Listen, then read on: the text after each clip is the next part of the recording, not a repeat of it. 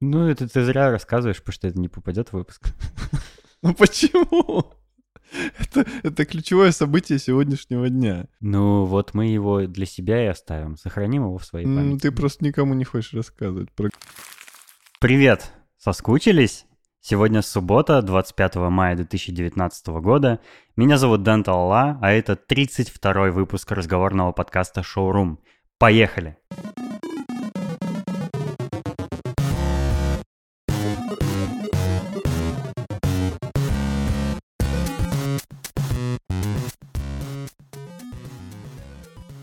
На всякий случай скажу, что подкаст я не забросил, он будет и дальше выходить, и даже в лучшем качестве в плане содержания. И в этом выпуске я расскажу, почему именно. Еще расскажу немного новостей о себе и о том, что собираюсь делать. Во-первых, наверное, ни для кого уже не секрет, что я переехал из Москвы в Новосибирск. Именно переехал. Буду пока жить тут, рядом с друзьями и родителями. Про сам переезд я еще расскажу чуть позже в этом выпуске, а сначала нужно сообщить, как это отразится на подкасте. Так как я теперь нахожусь в одном городе со своим лучшим другом и частым гостем шоурума Валерой Яшковым, Валера будет появляться в подкасте гораздо чаще. Валера, добро пожаловать.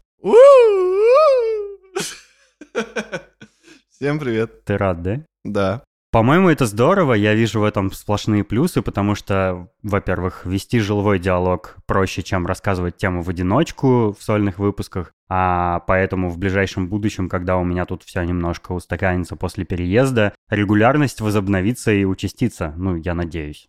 Во-вторых, в подкасте будет больше одного моего мнения на разные вещи, то есть мы будем обсуждать и рассматривать темы со своих разных индивидуальных точек зрения. И в-третьих, ну, еще вероятнее всего увеличится продолжительность выпусков, потому что каждому из нас будет что рассказать, будет хотеться высказаться, поспорить и подискутировать. Правда же? Да. Ты должен был сказать «нет», давай спорить. Ну ладно. Ты опять согласился. Ладно. Ну, круто же, скажи. Я согласен с тобой, я очень рад поучаствовать в таком проекте, и я постараюсь соответствовать уровню. Высоким стандартам Да-да, этого высоким подкаста. стандартам. Я что-то сейчас все это говорил и как-то постеснялся назвать тебя соведущим шоурума, хотя, по сути, так и задумано. То есть Валерон становится соведущим шоурума. Та-да! Где моя зарплата? Просто пока я с, с осторожностью об этом говорю, потому что, ну, мало ли, вдруг будет ситуация, когда там мы не сможем в одном месте, в одной студии собраться для того, чтобы записаться, и мне придется очередной сольный выпуск делать. Но я надеюсь, э, ты как можно чаще будешь э, гостем, то есть соведущим. Мы будем вдвоем, и это будет прикольно. И мы будем с тобой навеки соединены узами этого подкаста. Я согласен. Ну, я думаю, ничего страшного, если в каких-то выпусках меня не будет, я все равно могу быть соведущим при этом. Просто будут какие-нибудь выпуски, где, допустим, э, ты будешь что-то знать на тему, а я вообще ничего не буду знать, и тогда я просто буду сидеть где-нибудь рядом в уголочке. И Никто- угорать надо мной. Да, и угорать, и показывать смешные надписи, нарисованные на бумаге.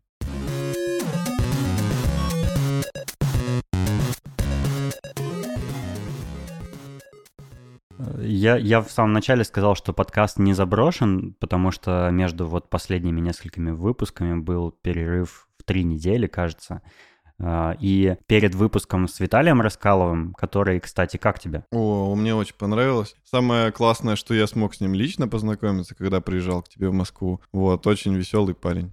Да, удивительно, что, ну, знаешь, бывают какие-то звезды, о которых ты там слышишь в интернете, где-то наблюдаешь за ними на Ютубе или в Инстаграме, а тут бах, и, и он вот напротив тебя, и вы говорите в твоем личном подкасте. Наверное, это очень редкая ситуация. Мало кто такого испытает. Ну ладно. Да, все эти продолжительные перерывы были по одной простой, но серьезной причине. Я переезжал, я переехал из Москвы в Новосибирск, и я уже как бы это анонсировал в э, предпредыдущем, получается, 30-м выпуске, что я собираюсь переезжать, и это случилось. Я переехал. Я в Новосибирске, как бы вернулся туда, откуда я начинал, Наверное, наверное, у моих слушателей возникает вопрос, почему, зачем ты вернулся в эту, в эту дыру? Ну-ну-ну. Как ты думаешь, Валерон, что я здесь забыл? Ты забыл здесь свое естество. Точно, приехал забрать естество. Но это же твои пенаты родные. Ну да, но я же переехал не поэтому. Ну, не, ну в том числе и поэтому, да. Не, в общем, ты прав, я поэтому и переехал. Ну здесь хорошо, здесь все дешевле. Здесь э, город меньше, легче добраться там до друзей, еще до, до куда-нибудь. Можно за день пешком пройти и оказаться на другом конце города. Да, мо- можно, можно соведущего завести. Да, можно завести соведущего. Плюс э, у тебя тут семья, и ты можешь наконец-то как-то, не знаю, это, это как уехать на природу. Ну, собственно, ты и так и сделал. Мы сейчас находимся, можно сказать, в лесу. И, ну, ты отдыхаешь от мегаполиса, это же классно. Тебе наверняка надоели вечно шумящие там рабочие какие-нибудь машины, которые убирают дороги, постоянные салюты, праздники, Басков каждый день поет где-то возле тебя, то слева, то справа, это всюду шарманка. Это, это... проблема москвичей, как бы постоянно Басков бегает за тобой лично. Перенасыщение Басковым, то есть ты сам немножко становишься блондином, и тебе хочется немножко Киркорова. Блин, ты очень точно описал э, такое тревожное чувство любого москвича. Угу. Каждый из нас боится подцепить немножко Киркорова. Да, да, да. Теперь такого будет больше в шоуруме. Так что привыкайте. Но больше будет Киркорова. Да, будет больше немножко Киркорова. Э, раньше было много Максима Фадеева, но теперь мы переключились, да. Ну, я буду более нежный, я буду более нежный, потому что к Киркорову я питаю лишь уважение. Ну да, в общем, в Новосибирск я переехал, потому что мне теперь не особо важно, где находиться для того, чтобы работать, потому что работаю я удаленно все равно. Мне не нужно никуда в офис ходить, и, ну, у меня как бы есть планы по дальнейшим переездам в каком-то отдаленном будущем я собираюсь сменить вообще страну. Но пока что я переехал в Новосибирск, потому что в любом случае мне нужно было перевести кучу вещей всяких. Кстати, а, я в Твиттере об этом писал и хотел рассказать в подкасте. Я перевез почти 2 кубометра вещей весом общим в 250 килограммов. Э, я воспользовался транспортной компанией одной, не буду ее называть, потому что она не стала спонсором этого подкаста, а могла бы. А, и это стоило не так много, как я ожидал. Это стоило примерно 18 500 рублей. Ну, для такого объема вещей, которые за 6 лет я накопил в Москве, это, по-моему, вполне нормально. Да? Да? Да? Да? Да. Переезду предстояло много всяких приготовлений. Мне, например, хотелось продать всю мебель для того, чтобы э, какие-то деньги с этого поиметь. Ну, не повезу же я еще и мебель, типа, с собой. Это совсем перебор какой-то. Я продал практически все. Да, я, я фактически все продал, что хотел. Еще разного барахла, которое я нашел где-то в шкафах, в ящиках. Вот, и это, по-моему, даже покрыло расходы на переезд. Потом я все оставшееся, я купил коробки, больше купил вдвое примерно, чем нужно было. Все это плотно очень надежно упаковал, завернул в пузырчатую пленку, в стрейч-пленку, там заклеил коробки скотчем вообще по граням везде, чтобы пыль типа никуда не проникла во время перевозки. Ну и потом приехали грузчики, погрузили это сами, все отнесли мне, вообще ничего не пришлось делать. А, и еще самое, ну не самое, но одно из интересных, что было, оплата перевозки всех вещей была при приеме их уже в Новосибирске. То есть я как бы заказал перевозку, мои вещи увезли привезли в другой город, и я вообще как бы до этого момента ничего не платил. Я потом уже, когда их забирал, тогда оплатил. По-моему, это удобно. То есть ты платишь уже за как бы оказанную услугу постфактум.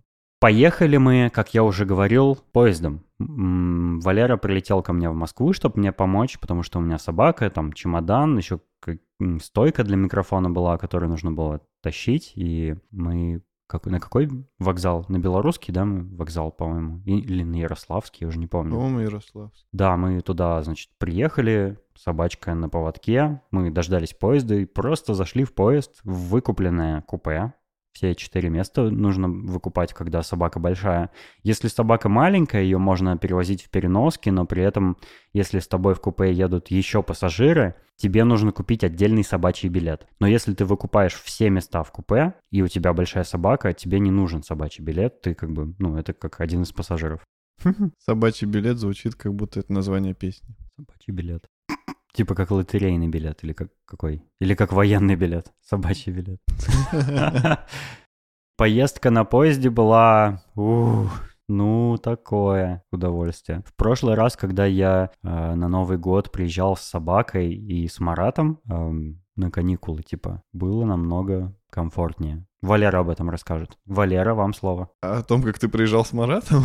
О том, как мы ехали на поезде. Да, блин, Россия в этом месте меня немножко подвела. Особенно РЖД. Мы шли мимо вагонов, и они все были такие красивые, новые. Внутри были счастливые люди, улыбающиеся, с зарядками, с кондиционером. На их лице сияла радость, и они были благодарны Путину, России и нашей березке. И патриарху Кириллу. И патриарху Кириллу тоже, да. И мы тоже шли и были готовы благодарить наших Всевышних э, господ. Но когда мы обнаружили под номером 7, по-моему, наш вагон, оказалось, что это два, ну, он седьмой, и рядом еще один, два старых разваливающихся гроба Мне колесах. кажется, эти вагоны были построены еще когда Сталин жив был. То есть это были вагоны какие-то настолько устаревшие, что там не то чтобы кондиционирование вообще не предусмотрено, там вентилирование не предусмотрено, и там в купе даже розеток не было. Это что вообще такое? Почему такие вагоны до сих пор еще ходят э, по железным дорогам? Это вообще как? Это разве это законно? Это не противоречит, интересно, там какой-нибудь конвенции о защите прав человека, там, я не знаю, что-нибудь такое. Надо, нужно написать в Гаагский суд и потребовать эти вагоны сжечь вообще ритуально, на ритуальном костре. Да. Я, я был очень зол, потому что в прошлый раз мы ехали в вагонах, в которых тоже не было, к сожалению, кондиционирования, но хотя бы были розетки, где можно было зарядить телефон. В, в этом вагоне, чтобы зарядить телефон, нужно выходить в коридорчик и стоять с розеточкой вот рядом, чтобы телефон заряжался. Или как бы на свой страх и риск просто оставить его в коридоре, но, конечно, он там недолго пролежит, мне кажется. Да, я думаю, минут пять. А, Люблю твои фразочки.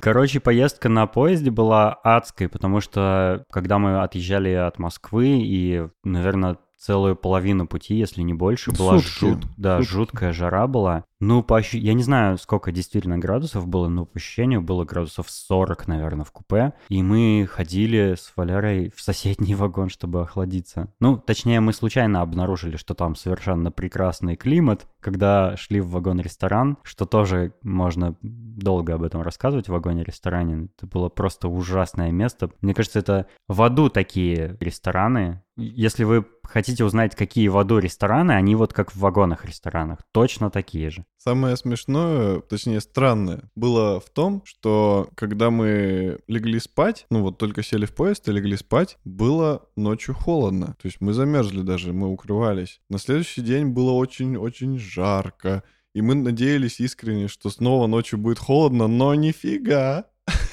Было чуть-чуть более прохладно, но все равно очень жарко. И меня не спасало даже то, что я в одних трусах без одеяла лежал и потел. А на вторые сутки уже немножко полегче стало, потому что мы стали подъезжать к Сибири, матушке. Да-да, и собаке полегче стало, да. Собака все это время тоже была с нами, она как бы валялась на нижних койках, переходила, скакала то с одной, то, ну, с одной на другую. Вот, ну, Аэро выдержал поездку, хотя по нему было видно, что ему тяжко, он все время дышал с высунутым языком, то есть пытался как-то охладиться, но у него-то еще шерсть, у нас-то кожа, которая может ветерком обдуваться, а у него вообще шерсть, и это ужас, мне было жалко его. Я был солидарен с Аэро, и поэтому все время находился в одежде.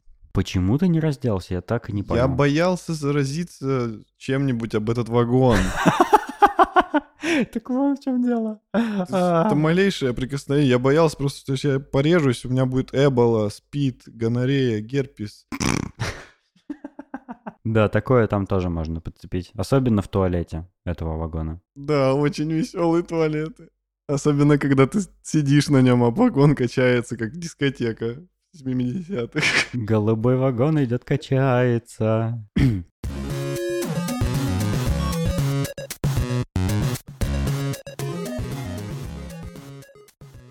И я в Новосибирске где-то уже две недели, наверное, да? Или полторы, или сколько? Две, по-моему. Две недели я уже в Новосибирске, и я живу пока что в гостевом доме у родителей, потому что я все еще ищу квартиру. Оказалось, что в Новосибирске квартиру найти, ну, мне кажется, даже сложнее, чем в Москве, потому что в Новосибирске все арендодатели считают, что собака — это такое существо, которое бесконечно воет, срет и грызет мебель, и пускает слюни, и всех кусает просто до мяса. Никто не хочет э, жильца с собакой. И все просто даже, все не готовы даже рассматривать там никакие двойные депозиты, никакую гарантию там, что я там ремонт сделаю, допустим, если собака что-то натворит. Хотя этого, конечно, не произойдет. В общем, мне кажется, как бы воспитание в глубинке, воспитание людей, оно еще вот не, не дошло до того московского уровня, такого европейского. Планы у меня сейчас в Новосибирске такие. Я хочу прежде всего, в первую очередь, найти квартиру, переехать туда. У меня 12 коробок всякого хлама, который я привез из Москвы. Распаковаться, расположиться, и тогда у меня уже будет время э, в выпуске шоурума делать хоть еженедельно, как когда-то раньше они выходили. Представляешь, я каждую неделю выпускал шоурум раньше. Да, потом разленился. Нет, это все они, это они виноваты, это вот все вот эти вот Путин, Ваг- вагоны, Пут, это- заговор, это это вагоны. все Обама.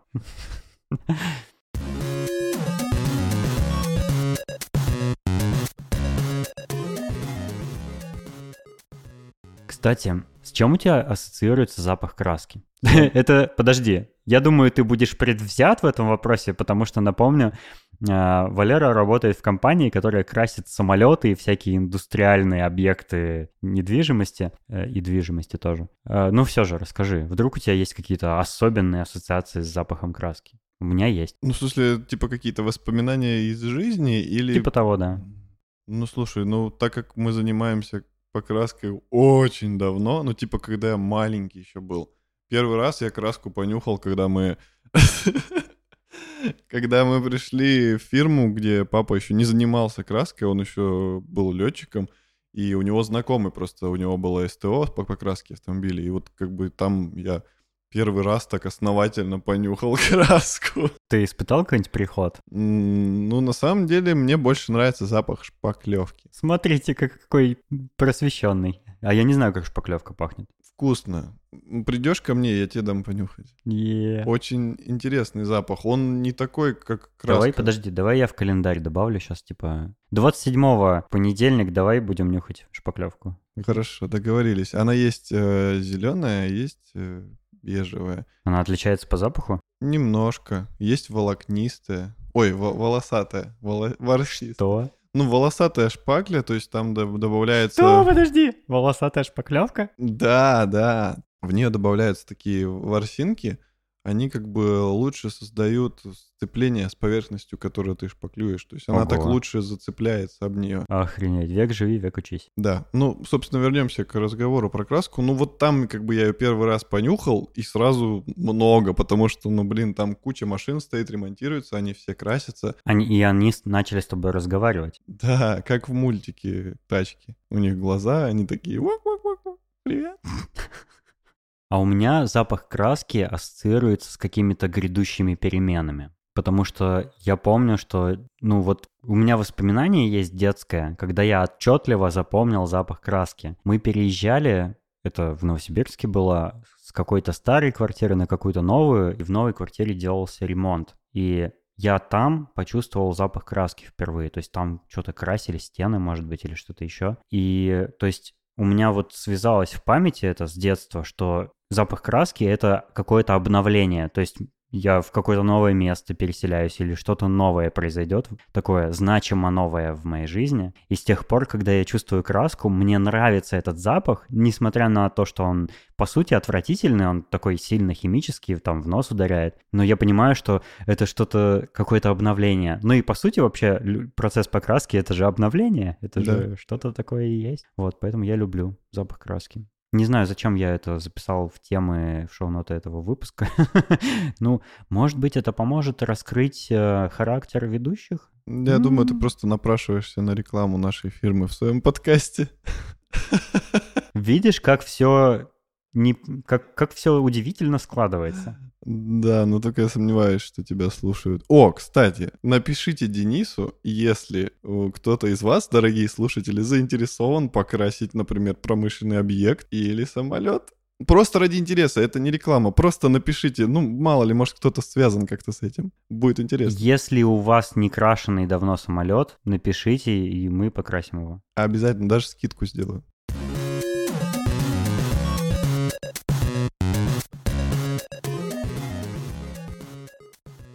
Валерон, я заметил, что в группе подкаста ВКонтакте происходят иногда какие-то странные всплески просмотров последних записей. Например, с 30 и 31 выпуском.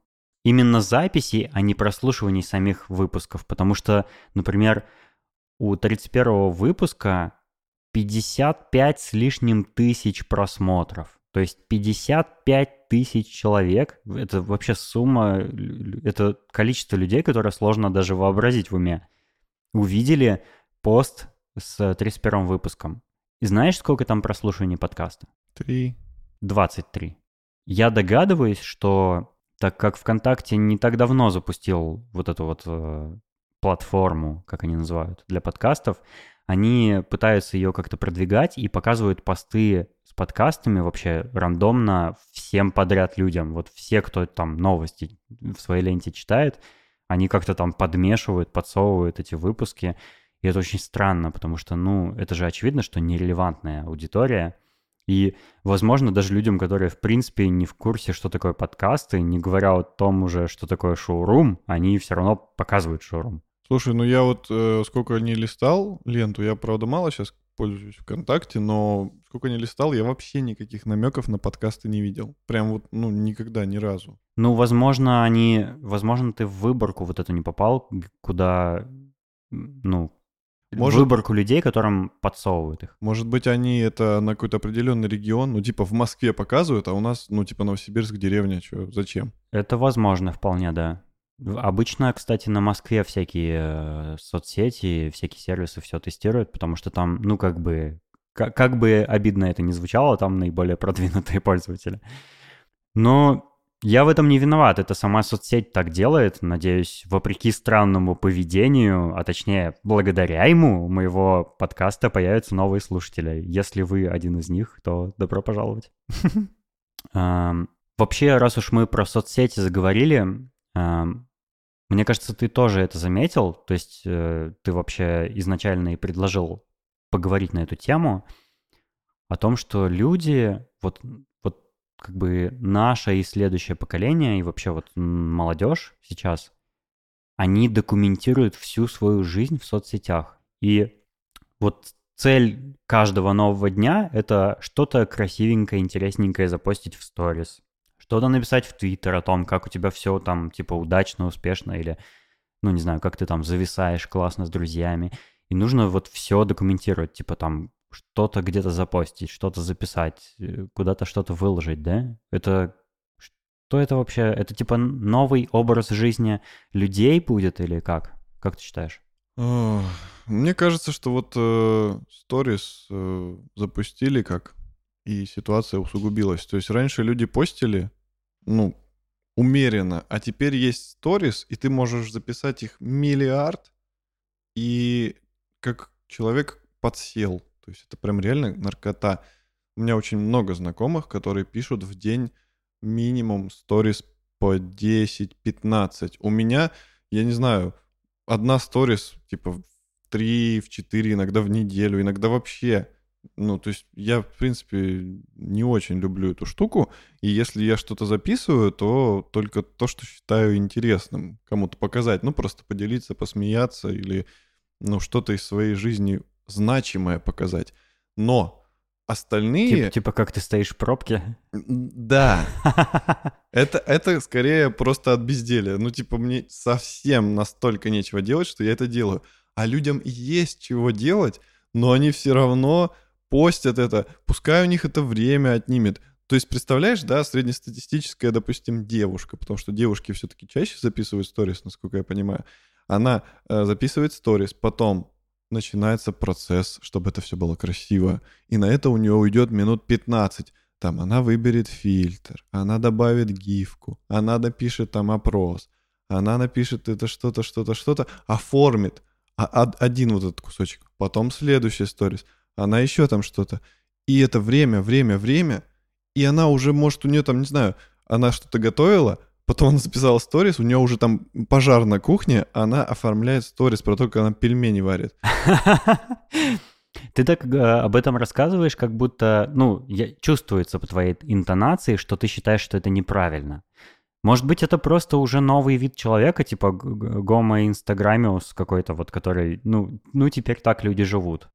Ну, я, конечно, никого не хочу, никому не хочу указывать, как жить, но, блин, ну это, ну, ты жизнь свою проживаешь в телефоне. Я как бабуля говорю какая-то, но, но ты просто постишь эти сторис, что-то делаешь, но жизнь-то проходит. Ты, ну, за неделю посчитать, сколько времени ты потратил на оформление и запись сторис, которые, по большей части, может, никто и не посмотрит, может, кто-то просто пролистает. Поправлю тебя, потратила.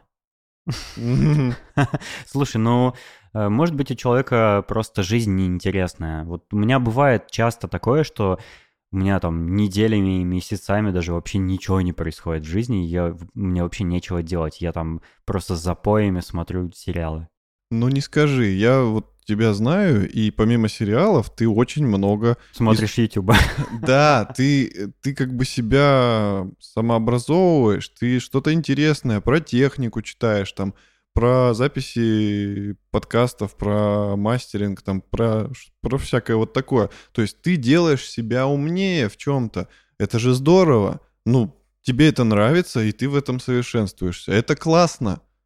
Но когда я вижу аккаунт девушки, Э, и она там пишет, что она за деньги научит тебя правильно сторис записывать, красиво их э, оформлять, делать правильные посты, как там правильно текст располагать, как фильтрики наложить, как себе там э, талию поуже сделать. И это за деньги, и, и это пользуется спросом. Господи, боже мой, она гениальна.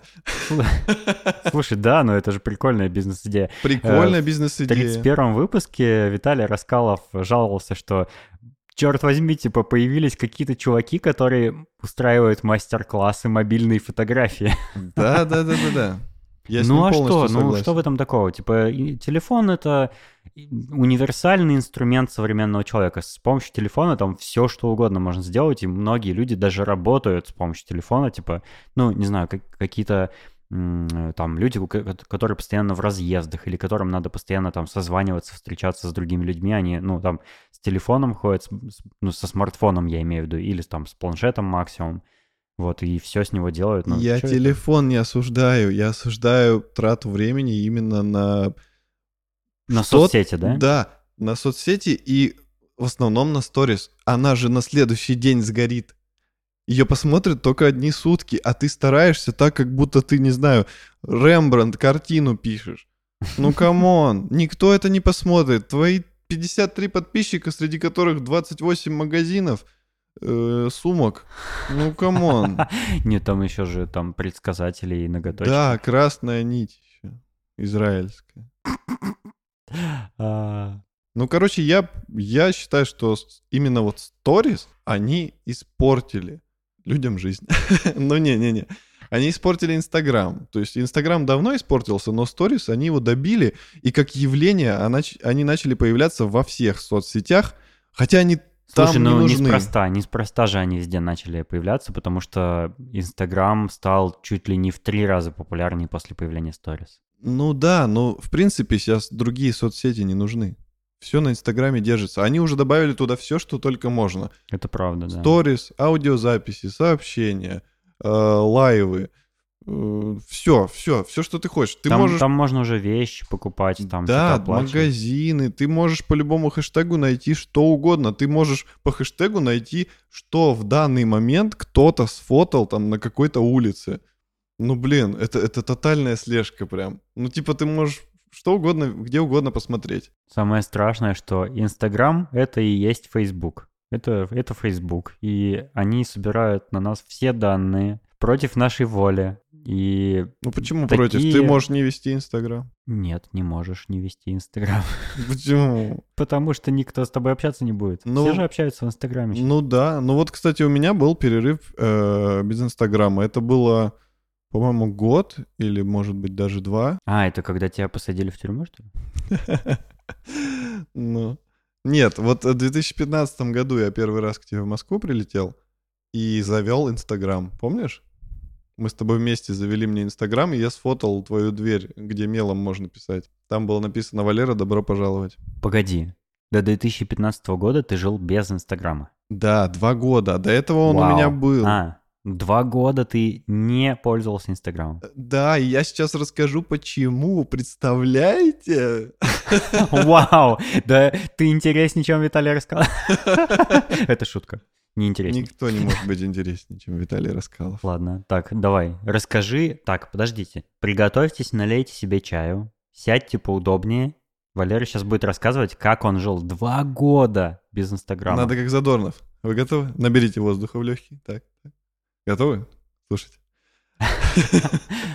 Вот. э, Почему? Почему? Потому что я осознал свою зависимость. Я реально просыпался с утра. Первым делом я брал телефон, листал ленту, потом автоматически я перескакивал в избранное, там еще каким-то друзьям друзей, листал их, Инстаграм. И просто в какой-то момент я понял, что у меня как минимум с утра уходит минут 10-15 просто на Инстаграм. Я листаю, и, и, и я в этот момент, один раз я вот э, листал, я почувствовал свою беспомощность.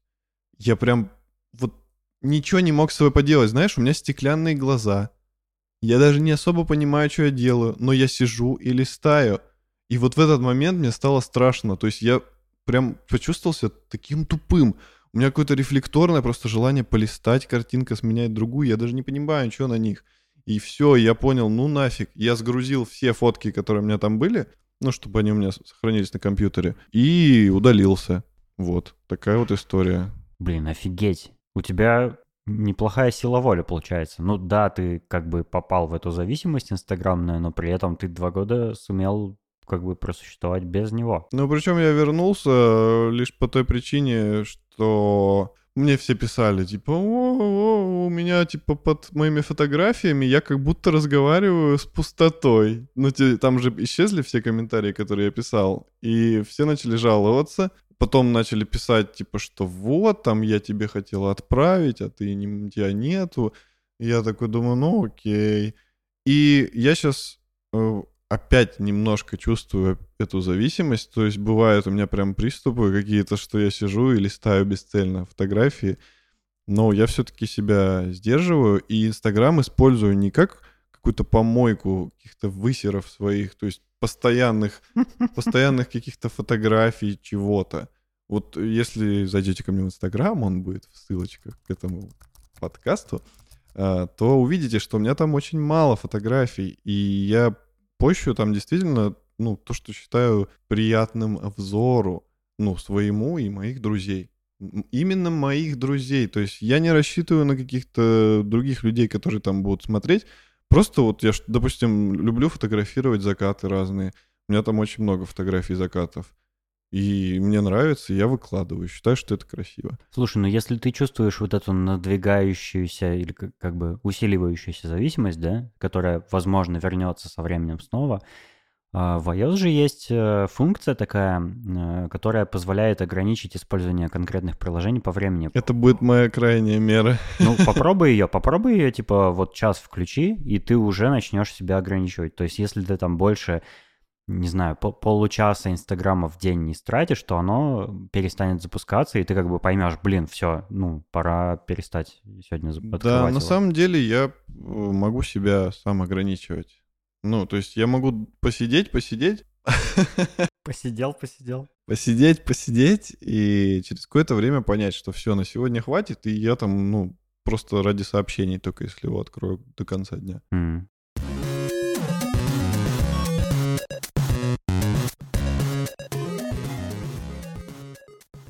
Слушай, мне тут недавно прилетел фидбэк на один из предыдущих выпусков, в котором я рассказывал про обсессивное-компульсивное расстройство свое. И я хотел бы его зачитать, потому что, мне кажется, он ну, интересный. Давай, Мне давай. написал человек, я не буду называть его имя, ну, чтобы как бы не раскрывать личность. Привет, слушал твой подкаст про ОКР.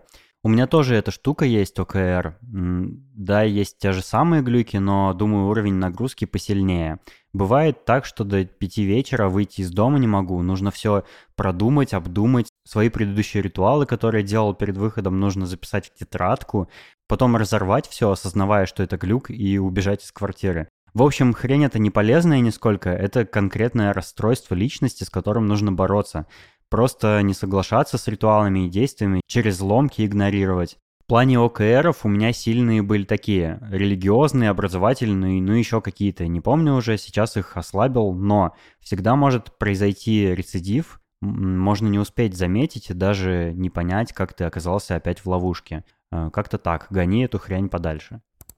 Я, когда прочитал, меня прям тронуло вот это сообщение, потому что, ну, у меня, как я уже говорил, э, вот это вот э, зацикливание на каких-то бытовых мелочах, оно не настолько сильное, как у этого человека, который мне написал. И это поразительно. Ну, То есть это конкретно, ну, похоже на серьезное расстройство, с которым нужно вот бороться, как, как он и написал.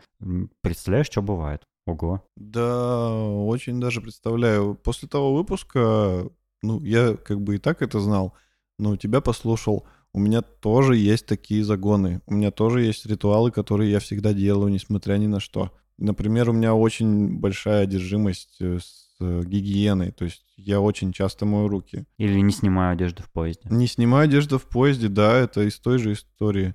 Э, Допустим, на работе у нас туалет. Я иду в него, беру салфеточку, через салфеточку открываю дверную ручку первую, потом вторую, там еще дверная ручка, через салфеточку закрываюсь, потом мою руки, чтобы чистыми руками Трогать э, свое естество. трос, да, трогать свое чистое естество. Потом, естественно, еще раз мою руки и опять через салфеточку выхожу и стараюсь вообще максимально руками ничего не трогать там. Теперь вы знаете, что с Валерой можно спокойно здороваться за руки. Да, у меня очень чистые руки. У меня еще, ну, в машине всегда есть э, обеззараживатель рук. И еще и чистое естество. Так что можно... с- Ну, вы поняли. Чистое естество — залог успеха.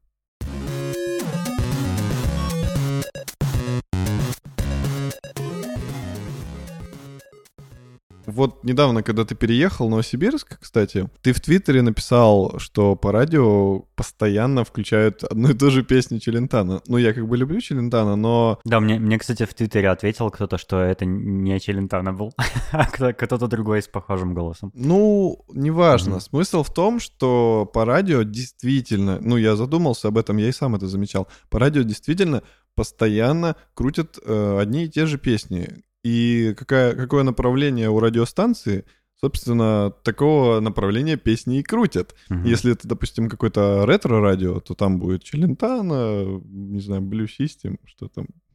Я не помню, что это за группа, я просто вспомнил название. Бонни М. Бонни М, да. И будут постоянно крутить одни и те же песни. Причем я один раз очень долго ехал в машине и слушал одну радиостанцию. Песни в течение дня включали три раза. Одну и ту же песню я слышал три раза. То есть они включают ее до обеда, после обеда и вечером. Ну, это экономно для радиостанции иметь настолько маленькую медиатеку и крутить одно и то же постоянно. Но это ужасно, мне кажется. Мне кажется, не так э, это работает. Я думаю, что у них не маленькая медиатека, а просто человек же...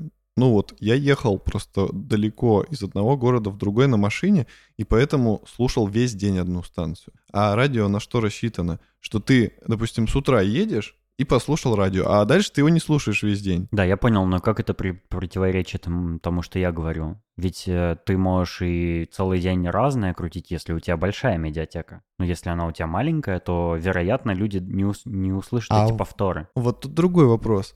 Это э, популярность песни. То есть, если, допустим, они включили какой-то хит Челентана утром, но в течение дня включили какую-то другую его песню, которая не очень популярна и мало кто ее слышал, то человек может переключить станцию. Он скажет, что-то это не очень. Вот включили бы там лошадыми кантары. Я бы типа послушал.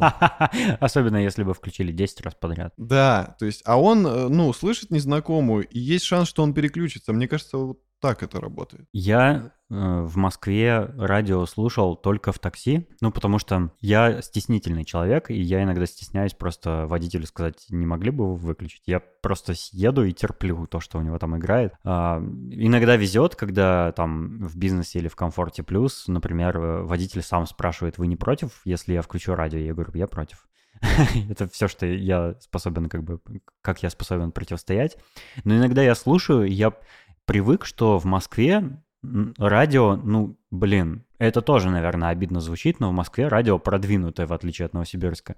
Там э, включают какие-то новые песни, которые я иногда даже вообще ни разу не слышал. То есть какие-то зарубежные, русские даже исполнители, вот которые неизвестно их включают, потому что они, ну, станов, как бы набирают популярность, становятся модными и их играют. В Новосибирске, вот когда я 6 лет назад отсюда уехал, вот эта музыка до сих пор здесь играет. Ничего нового я не слышал, пока, ну, пока вот за эти две недели я здесь и успел там в такси послушать что-то. И это удивительно, потому что, ну, реально в Москве э, репертуар радиостанций любых вообще, даже тех же самых, которые есть в Новосибирске, отличается там играет, ну, что-то новое, что-то свежее, трендовое. То есть ты едешь, и ты как бы, ну, каким-то образом через музыку можешь, как это правильно сказать, ну, как бы ассоциировать события, которые сейчас в мире происходят, как какую-то моду, не знаю, там, а, артистов каких-то знакомых слышать, которые сейчас актуальны.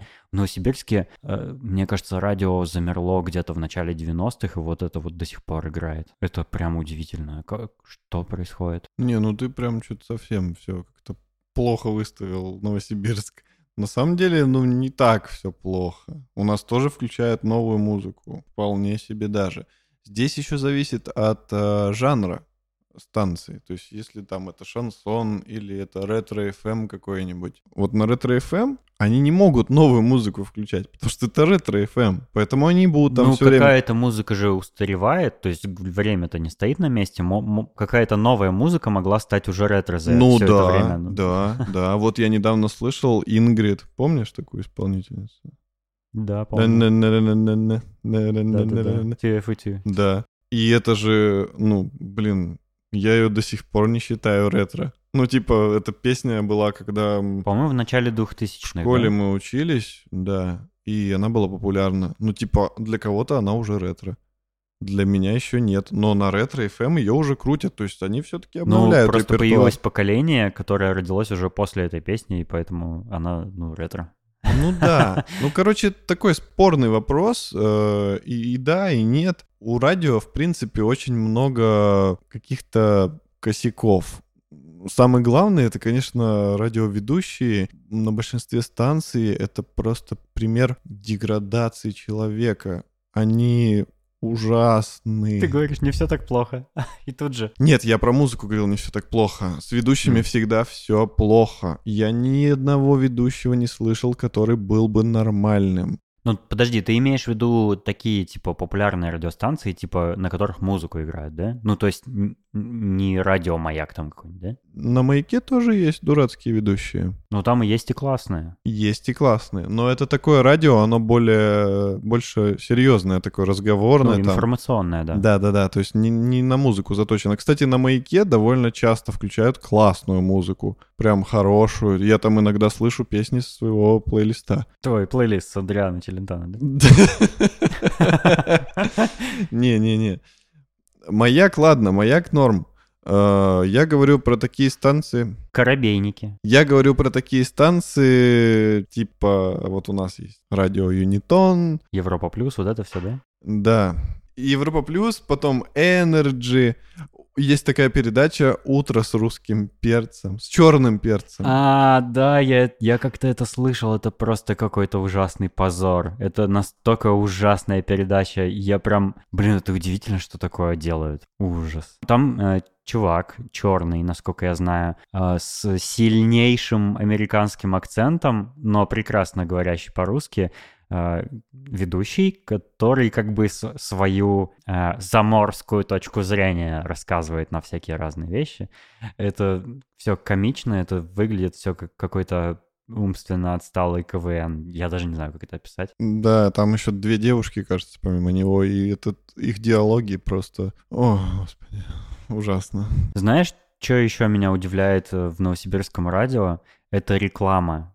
Вот уровень рекламных аудиороликов, он тоже просто поразительно отличается от даже тех же московских, не говоря уже о зарубежных. Например, я как-то сравнил а, радио в Калифорнии с московским радио, и на меня э, москвич один прям взъелся, что я такой русофоб, короче, ну это просто как бы небо и земля. Но даже московское радио и новосибирское — это тоже небо и земля, потому что здесь такая вообще примитивная реклама. Здесь много рекламы в виде частушек. Частушек, Карл! Много рекламы какой-то просто написанной дочкой директора фирмы какой-то, видимо, я не знаю. То есть там такие тексты типа э, «Зарядка, чехол, стекло, зарядка, чехол, стекло, покупай зарядка, чехол, стекло, у нас зарядка, чехол, стекло», там, и какой-то сайт. Вообще какой-то кошмар просто. То есть рекламирует какую-то ерунду, рекламирует по-дурацки, мне кажется, такая реклама даже не работает. Ну, я не знаю, может быть, на уровне промывания мозгов она работает, но это просто тупость невероятно.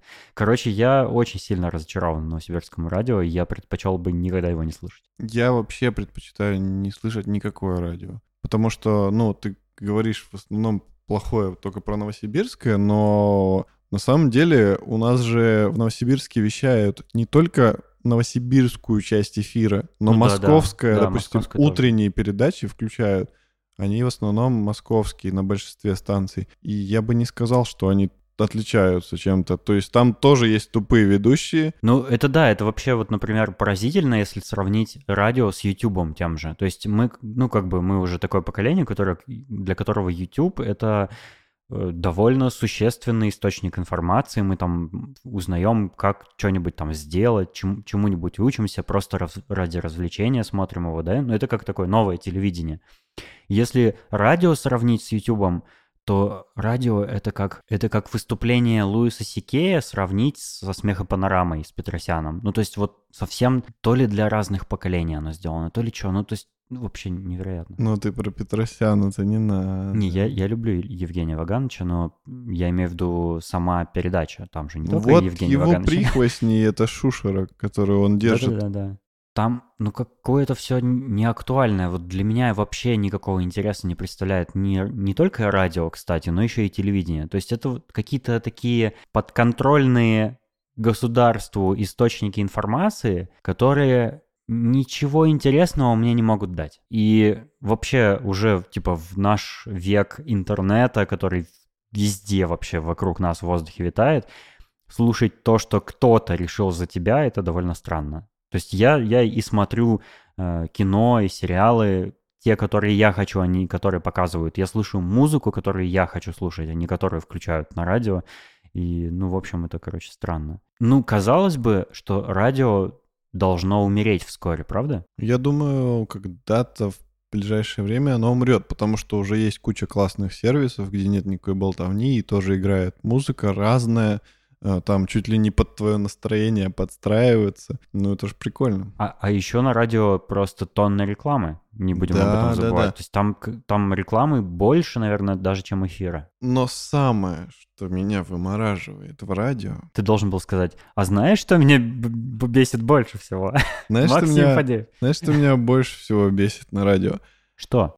Это когда внезапно, каким-то чудом начинает играть песня, которую ты реально рад слышать. И ты просто кайфуешь, она играет, все классно. И там, допустим, идет э, в этой песне какое-нибудь гитарное соло. И они берут на этом песне и обрубают. И все, и реклама пошла. Come on, там еще кусок песни, за что, почему? Или, допустим, у них идет э, часы, то есть, там, ну, время там 11.58, они включают песню, и потом им надо это пип, пип, пип, пип, Новосибирске там столько-то часов, столько-то минут, и они песню обрубили. Да мне пофиг, сколько в Новосибирске сейчас часов и минут. У меня песня играла, я, может, под нее танцевал, я, может, под нее любовью занимался, я, может, под нее ребенка из женщины доставал. А они мне говорят, сколько времени. Ну, блин, ну, мне пофиг. Ну, пусть песня доиграет. И вы скажете, что сейчас 12.03. Ну, ничего страшного не будет. Ну, дайте мне песню дослушать. Ну, вы что? У нас, кстати, есть с тобой один знакомый, который работает на радиостанции. Я думаю, мы его позовем. Да, Саша, мы очень хотели бы тебя пригласить э, в шоурум для того, чтобы ты с нами поболтал здесь. В частности, про радио и про то, как скоро оно умрет. Без обид. И научит нас правильно вести передачу и говорить, и дикции, и все такое. Мастер-класс. Точно, точно, точно. Нам нужно мастер-класс. Побежали.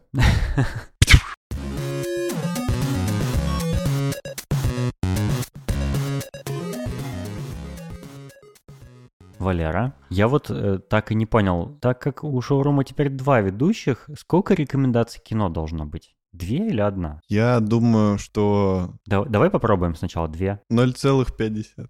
У По- каждого, по половинке у каждого по половинке. Ты половину названия одного фильма говоришь, я половину названия другого. Ты что хотел бы посоветовать на этот раз посмотреть? Сейчас подумаю. Пока Валера думает, я посоветую фильм, который называется «Мы». Это новый ужастик э, режиссера Джордана Пила. До этого он уже выпускал фильм э, Get Out, типа «Прочь», и он прикольный, он необычный тем, что он совмещает в себе ужастик, который пугает не скримерами или чем-то таким, вот к чему мы привыкли в этом жанре, а скорее абсурдностью происходящего. И там, конечно же, необычная очень развязка, Фильмы продолжают как бы эту идею абсурдного ужаса, и он рассказывает о семье, которая внезапно встретила очень сильно похожих на себя людей. То есть э, там семья из э, дочки, сына и двух родителей встречают такую же семью, которые также выглядят. И, в общем, я не буду рассказывать, что дальше произошло, но посмотрите, в этом фильме нет вообще ни одного скримера. Это прямо какое-то исключение из правил. Но мне он понравился, и он смотрится с недоумением некоторым, но при этом он разогревает интерес.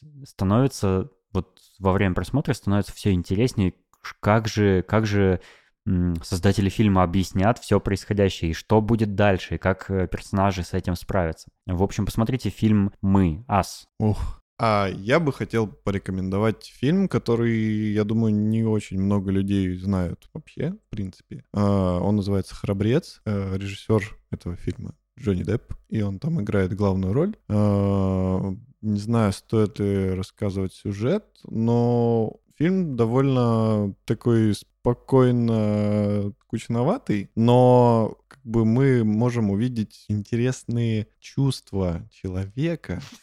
Что? Спокойно скучноватый фильм, в котором мы можем видеть чувства человека. Ну все. Мне уже нравится твоя рекомендация. Об- Объясни, почему его стоит посмотреть.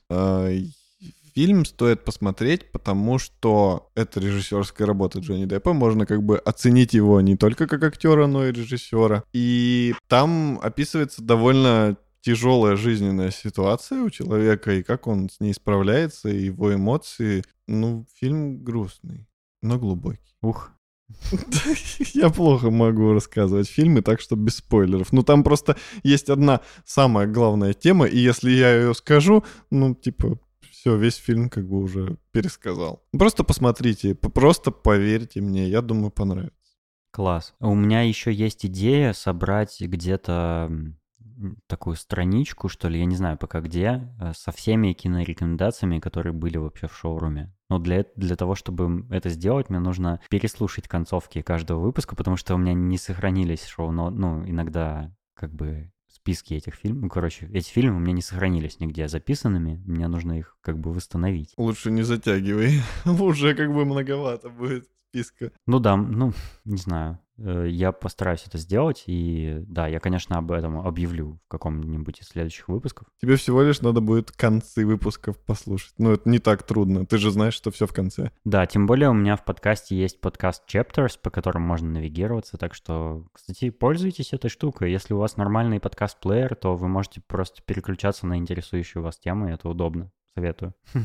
А еще советую всем подкастерам это делать, потому что до сих пор выходят подкасты довольно длительные, типа там по час, полтора, два часа, и у них нет подкаст chapters, и это просто мучение.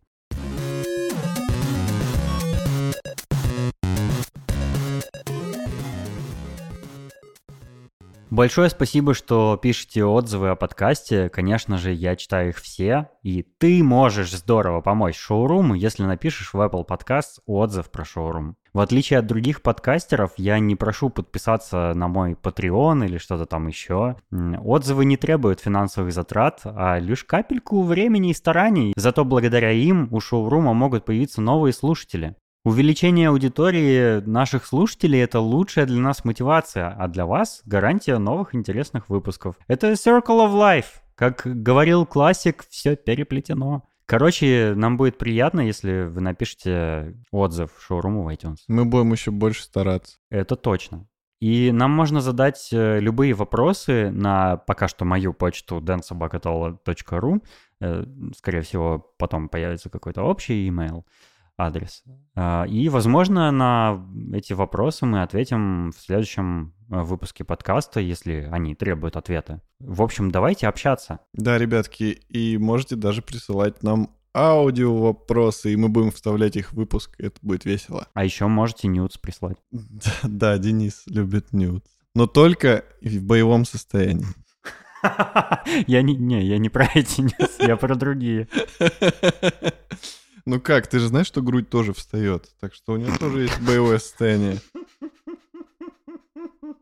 Да, знаю. Я вас всех люблю, я рад присоединиться к этому чудесному проекту, и я постараюсь вас не подвести, буду веселый, интересный и меньше шуток про эстраду советско-русскую. Нет, русскую, только русскую. Только про русскую эстраду будут шутки. В общем, спасибо, что послушали. До следующего выпуска. Пока. Пока. Ну там же будет... Э, Представь, что оно только что прозвучало. Поближе к микрофону. Подними его, он, мне кажется, опять опустился. Слова моей подружки.